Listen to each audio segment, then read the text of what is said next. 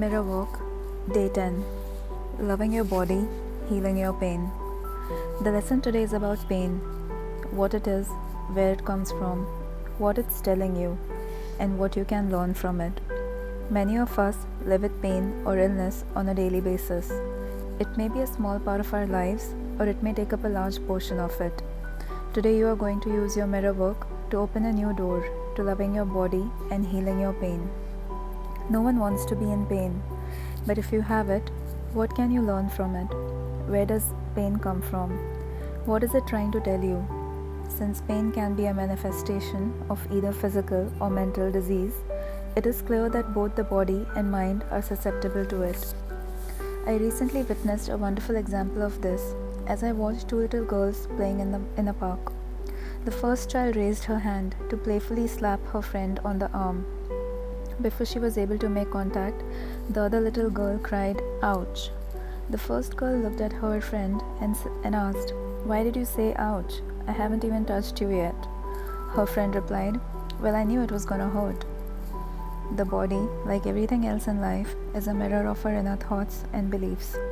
It is always talking to us if we will only take the time to listen. I believe we create every pain and illness in our body Every cell within our body responds to every single thought we think and every word we speak. The body is always aspiring to achieve optimum health no matter what we do. However, if we abuse the body with unhealthy food and unhealthy thoughts, we contribute to our discomfort. Pain comes to us in many forms an ache, a scratch, a stubbed toe, a bruise, congestion, uneasy sleep, a queasy feeling in the stomach, a disease. It is trying to tell us something. Pain is the body's way of waving a red flag to get our attention, a last ditch effort to inform us that something is wrong in our life. When we feel pain, what do we do? We usually run to the medicine cabinet or the drugstore and take a pill. When we do this, we are saying to our body, Shut up, I don't want to hear you. Your body will quiet down for a while, but then the whis- whispering will return this time a little louder than before. Imagine what would happen if you were telling your friend something important but she wasn't listening. You would say it again, probably louder. If she still didn't listen, you might well become agitated and lash out. Or feeling hurt and unloved, you might shut down. Sometimes people actually want to be sick. In our society, we've made pain and illness a legitimate way to avoid responsibility or unpleasant situations. If we cannot learn to say no, then we may have to invent a disease to say no for us. At some point, however, you have to pay attention to what's going on. Allow yourself to listen to your body because fundamentally your body wants to be healthy and it needs you to cooperate with it. Think of every pain you have as a teacher, telling you that there is a false idea in your consciousness. Something you are believing, saying, doing, or thinking is not for your highest good. I always picture the body tugging at me saying, Please pay attention. When you discover the mental pattern behind a pain or illness, you have a chance to change the pattern through your mirror work and arrest the disease. Are you willing to pay attention to your body and release the need that has contributed to your pain? If so, get started on your mirror work and learn to love your body and heal your pain. Let's affirm I love my body I return my body to optimal health by giving it what it needs on every level. Your day 10 mirror exercise. Choose the pain or illness you would like to work on today. Let's say it's heartburn. Stand or sit in front of your mirror. Look deeply into your eyes and ask yourself these questions Where did this heartburn come from? What is it trying to tell me? Have I been eating unhealthy foods? Is there something that I'm fearful about? Did I hear some news that I'm not able to digest? Is there a heated situation that I'm not dealing with? What or who can't I stomach? Regardless of what pain or disease you are experiencing, you can say these affirmations I breathe freely and fully. I listen to the messages of my body. I feed my body healthy and nourishing food. I allow my body to rest when needed. I love my amazing body. I am safe. I trust the process of life. I am fearless. Keep repeating the affirmations. Now do some affirmations specifically for the area causing you pain. You can look up mental patterns for pain and particular illnesses along with corresponding affirmations. If you're having stomach problems, for example, you can say, I love my stomach.